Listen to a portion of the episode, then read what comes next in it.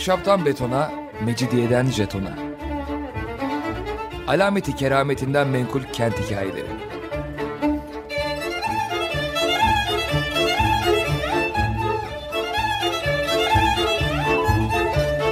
Hazırlayan ve sunan Pınar Erkan.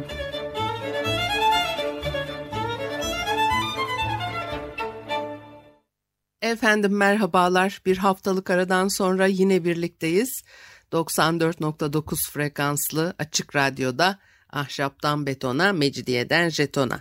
Tam şu anda başlamış bulunmakta. Anlatıcınız ben Pınar Erkan. Elektronik posta adresim pinarerkan.yahoo.co.uk Bugün programımızda biraz e, ilk e, arkeolojinin başladığı dönemlere ait e, e, bazı hikayelerden söz etmek istiyorum. Aslında e, tabii o kazılarla ilgili e, şeyler de konuşacağız ama bir de tabii o kazıları yapan insanların hikayeleri var. E, ara ara size e, 19. yüzyıl döneminden başlayarak bu arkeolojik kazıların nasıl e, başladığını, devam ettiğini e, aktardım. Bugün de öyle bir program olsun e, gibi düşündüm. E, e, Eric Klein da e, burada dikkat çekilmesi gereken bir şey var. Bize asıl onu söylüyor. Aslında Mısır'da çalışmış ilk arkeologlar ki arkeolog derken de onları böyle tırnak içinde almamız lazım. Eski Mısır bilimcisi değillerdi. Böyle bir niyetleri dahi yok. İlk bu işlere girişenlerin genellikle bir macera e, e, arzusuyla e, ve merakla e, bu yollara düştüklerini e, mesela onların içerisinde hani kitap basıyorlar filan e, bir takım e, resimler çiziyorlar birçoğu kendisi dahi bunu yapamıyor yanında beraber getirdiği çizim yeteneği olan ressamlara bu çizimleri yaptırıyorlar e, din adamları var içlerinde veya işte ne bileyim tüccarlar var sonra bakıyorsunuz onlar bu e, ticari sebeplerle gelmişler. E, macera için gelmişler. Gezi, gezmek için gelmişler. Sonra bir bakıyorsunuz bu geziler esnasında yaptıkları e, işte çalışmalar, çizimler, yaptırdıkları çizimler, topladıkları bilgilerle ülkelerine geri döndüklerinde e, kitaplar bastırıyorlar ve profesör falan oluyorlar. İlk başlangıçta buna çok e, rastlıyoruz. E, her zaman bu kadar rastlantısal değil tabii. Fakat mesela 1778 yılında doğmuş Giovanni Battista Belzoni, e, Büyük Belzoni denirmiş kendisine. Çünkü 1.98 boyunda 12 adamı aynı anda kaldırabiliyormuş. Bu e, nasıl bir hani beceri diyebilirsiniz. Çünkü sirkte çalışıyormuş kendisi. E, Klein bir tür mühendis olduğunu da söylüyor. Mısır'a ilk kez 1815 yılında geliyor. İşte Osmanlılara bir proje sunacak. Nil, Nil'de su kanalı açmak üzere planlarını göstermek için gelmiş. Ondan sonra da e, eski Mısır bilimcilerinden birisi olmuş. E, tabii eski Mısır bilimcilerinden birisi olmuş diyoruz ama aslında baktığınız zaman hani Abu Simbel'de yer alan 2. Ramses'in mezarını keşfetmesine karşın e, arkeoloji bilimine olan ilgisinden ziyade mezar soygunları, mumya toplayıcılığıyla tanınmış bir isim aynı zamanda. Öte yandan Karl Lepsius, August Mariette gibi isimler var. Eski Mısır biliminin dev isimleri olarak adlandırılırlar. 1842 yılında Lepsius Mısır'da keşfe çıkıyor. Prusyalı bir Mısır bilimci kendisi. O çok başarılı bir e, keşif gezisi oluyor.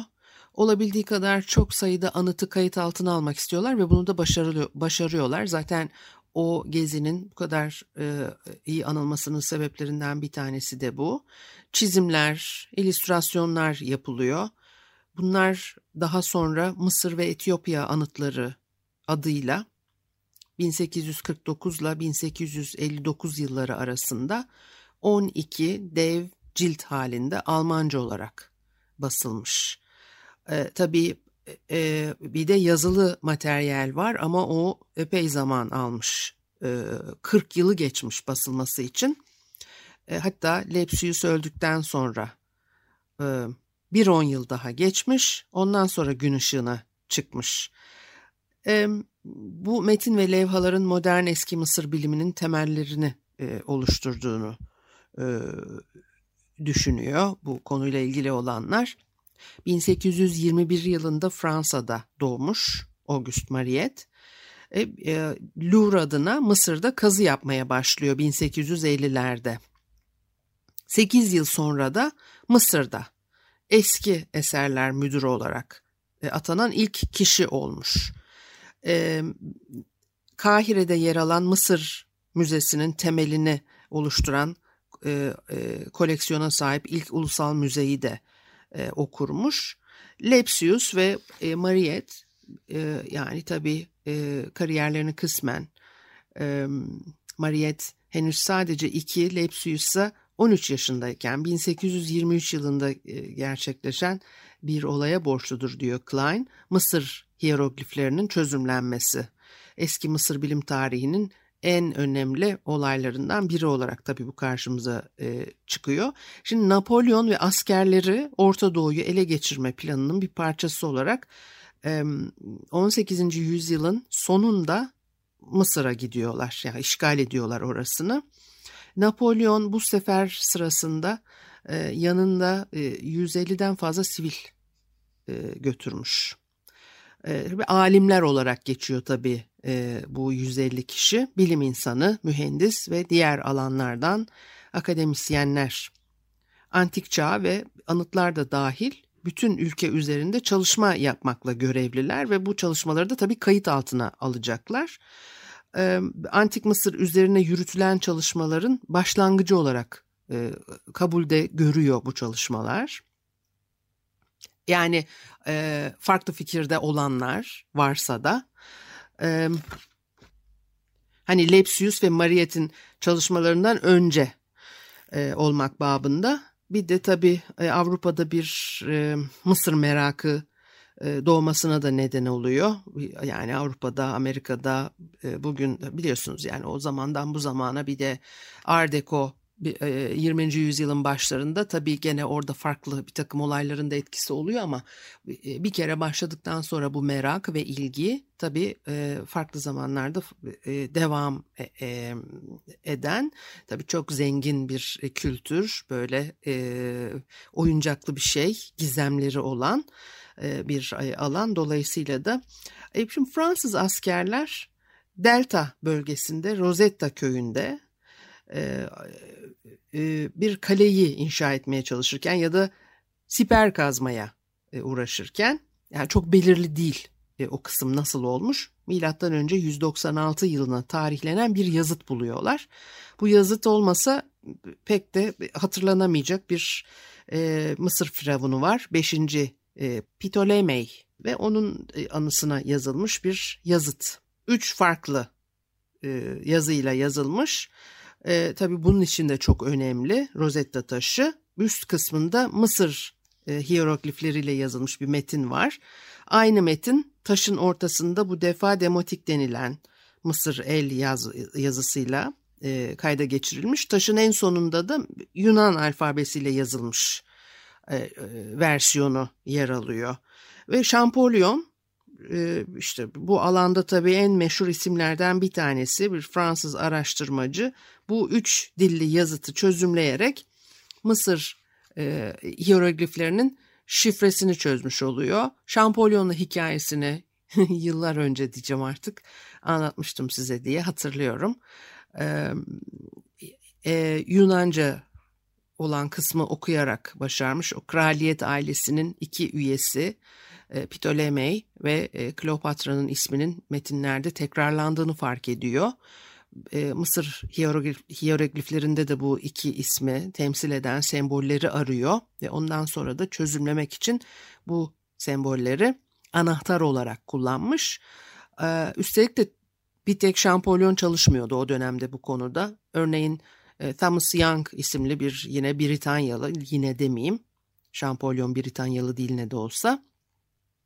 E, Thomas Young Şampolyon'u aslında biraz geçmiş bu, e, bu çeviri konusunda.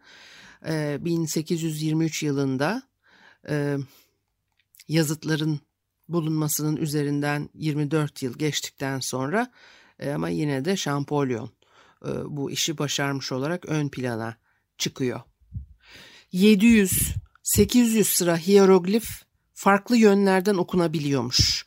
Yani o ve o yazılar da her zaman tutarlı çıkıyor. Çünkü resmedilen figürler her zaman yazının okunacağı sıranın başına dönükmüş. İşte demek ki bir takım semboller ve e, e, yönlendirmelerle bu işi kolaylaştırmışlar.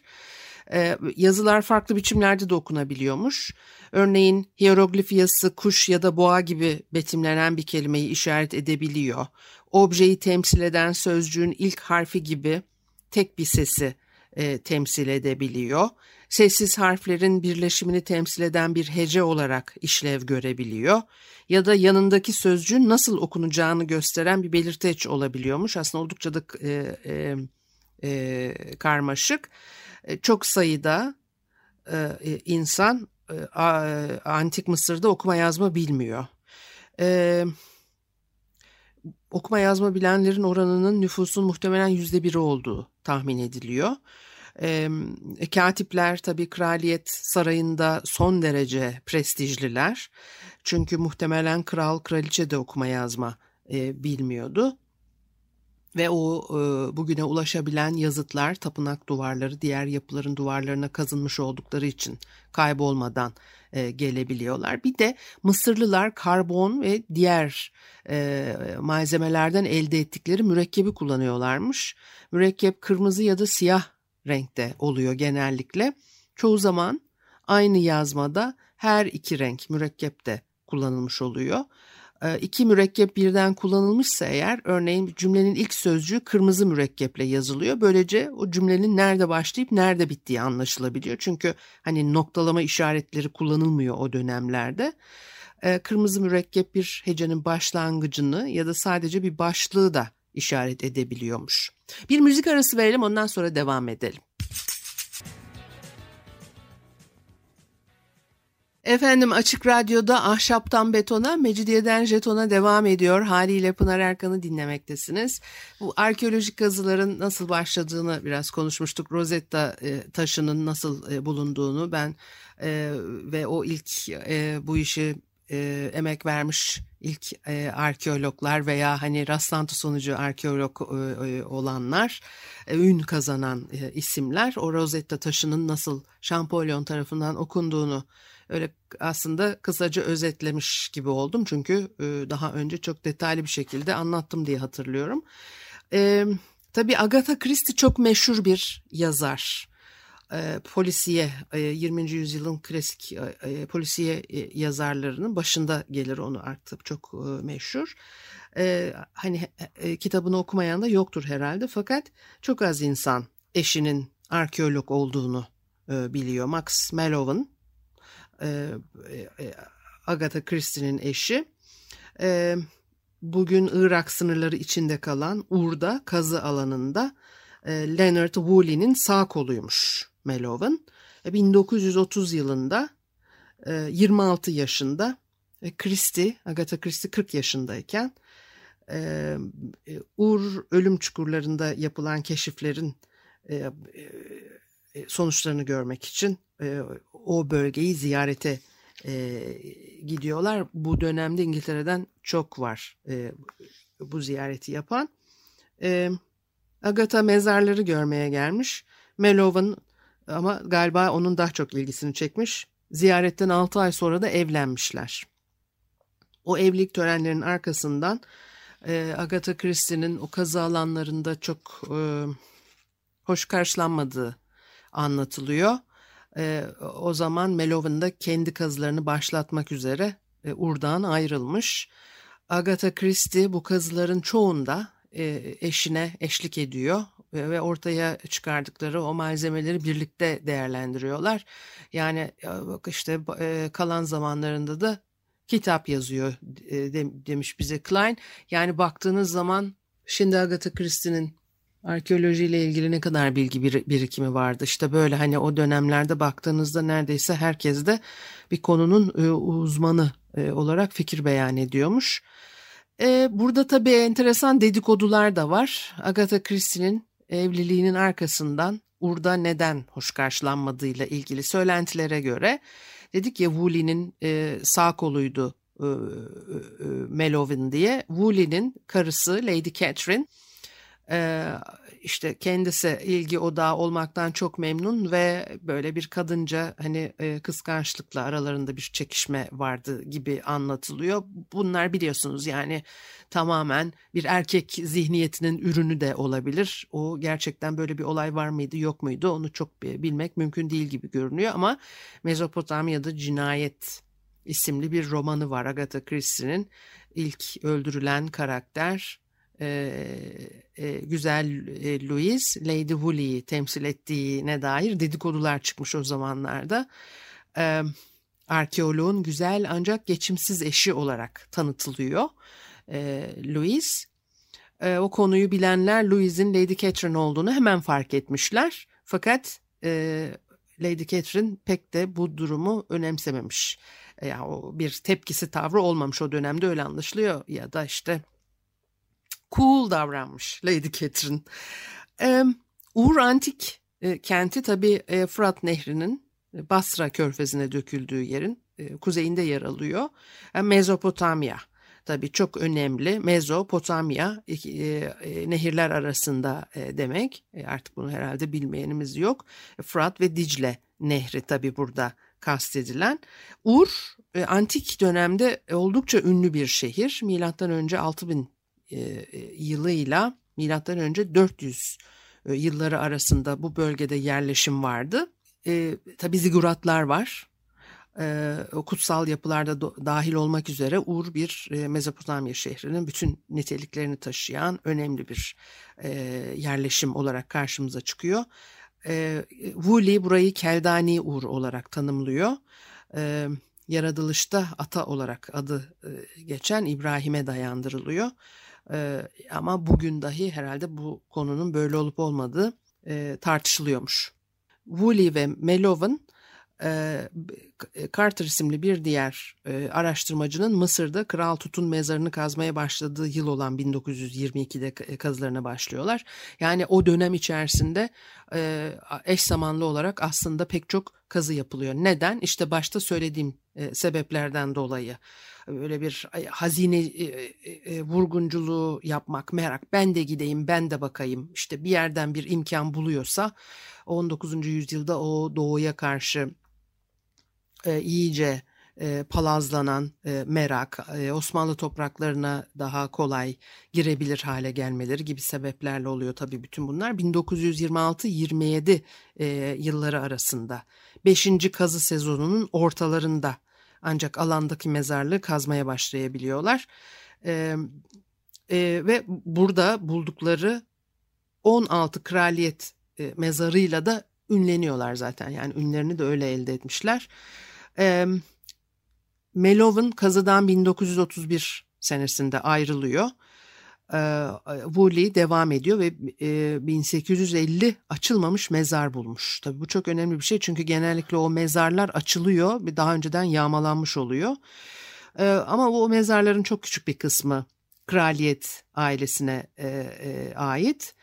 E, o, o mezarlar milattan önce 2500'lü yıllara tarihlenebiliyor Ur'da. E, dolayısıyla mezarların neredeyse Gize piramitlerinin çağdaşı e, olduğu anlamına da gelir. Büyük, büyük bir bölümü gayet basit yapıda. Ama kral mezarları tabii oldukça ihtişamlı, kemerli, kubbeli bir taş odadan oluşuyor. Genellikle derince bir çukurun dibinde oluyor bu odalar ve böyle bir e, derin rampayla odaya ulaşmak mümkün. Çok görkemli hediyelerle dolu oluyor bu odalar. E, mezar, yani tekerlekli araçlar, öküzler, hizmetçiler hem mezar odasında hem de o çukurda e, e, bulunuyor. O ölüm çukurlarında çok sayıda hizmetçi de bulunmuş. Bir çukurda sahipleriyle birlikte öbür dünyaya gitmeleri için öldürülmüş 70'ten fazla hizmetçinin bedeni e, e, yer alıyor. İşte başka bir tanesine 60, bir diğerinde 40. Yani bunlar tabii önemli e, sayılar. Çoğu kadın e, bu e, hizmetkarların ama erkek olanlar da var içlerinde. E, Woolley aslında başta bu hizmetçilerin çukura indikten sonra zehir içtiklerini düşünmüş fakat 2009 yılında Pensilvanya Üniversitesi'nde bazı kafatasları üzerinde bir e, CT taraması yapıyorlar ve bu insanlardan en azından bir bölümünün henüz canlı oldukları sırada kulaklarının arka alt bölgesinden e, sivri bir cismin vurulmasıyla e, öldürüldükleri ortaya çıkmış. Yani hizmetçiler bu şekilde aniden e, öldürülmüşler. Bu mezarların çoğu tabi antik dönemde yine de e, yağmalanmış. Woolley ve e, Melova'nın o soyluların bedenlerinin yanında bulduğu mezar hediyeleri çok görkemli. E, altından yapılmış taçlar, lapis lazuli ile işlenmiş mücevherler, altın, e, elektrum hançerler, miğfer de e, bulmuşlar. E, e, hani pek savaş sırasında kullanılacak türden bir miğfer değil ama hani hepsi son derece e, özenle işlenmiş. Bir de urda kazı yapan ekip e, Woolley'nin daha sonra restore ettireceği fil dişi lapis lazuli e, kakmalı parçalardan oluşan ahşap bir arpın kalıntılarını da ortaya çıkarmış. Aslında tabii Mezopotamya'daki antik kentlerde olağanüstü şeyler bulan ilk arkeologlar onlar değil. 1800'lerin ortaları itibariyle Orta Doğu'da birçok antik kentte önemli kazılar yürütülüyor. British Museum ve Louvre gibi kurumlar bu kazıları finanse ediyorlar. Ee, mesela Layard, Austin, Henry Layard veya Botta gibi isimler tarafından da bu kazılar sürdürülüyordu ki onların da hikayelerini daha önce anlatmıştım.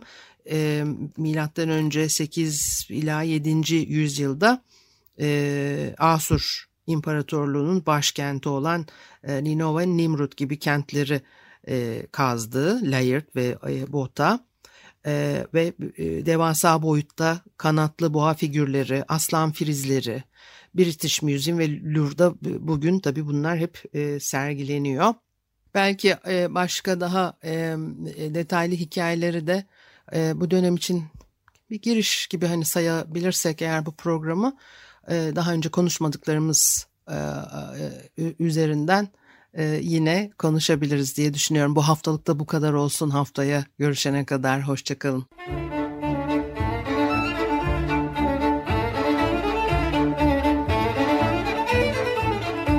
Ahşaptan betona, mecidiyeden jetona. Alameti kerametinden menkul kent hikayeleri.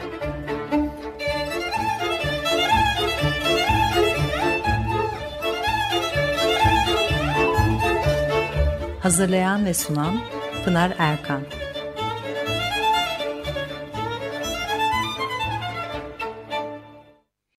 Açık Radyo program destekçisi olun. Bir veya daha fazla programa destek olmak için 212 alan koduyla 343 41 41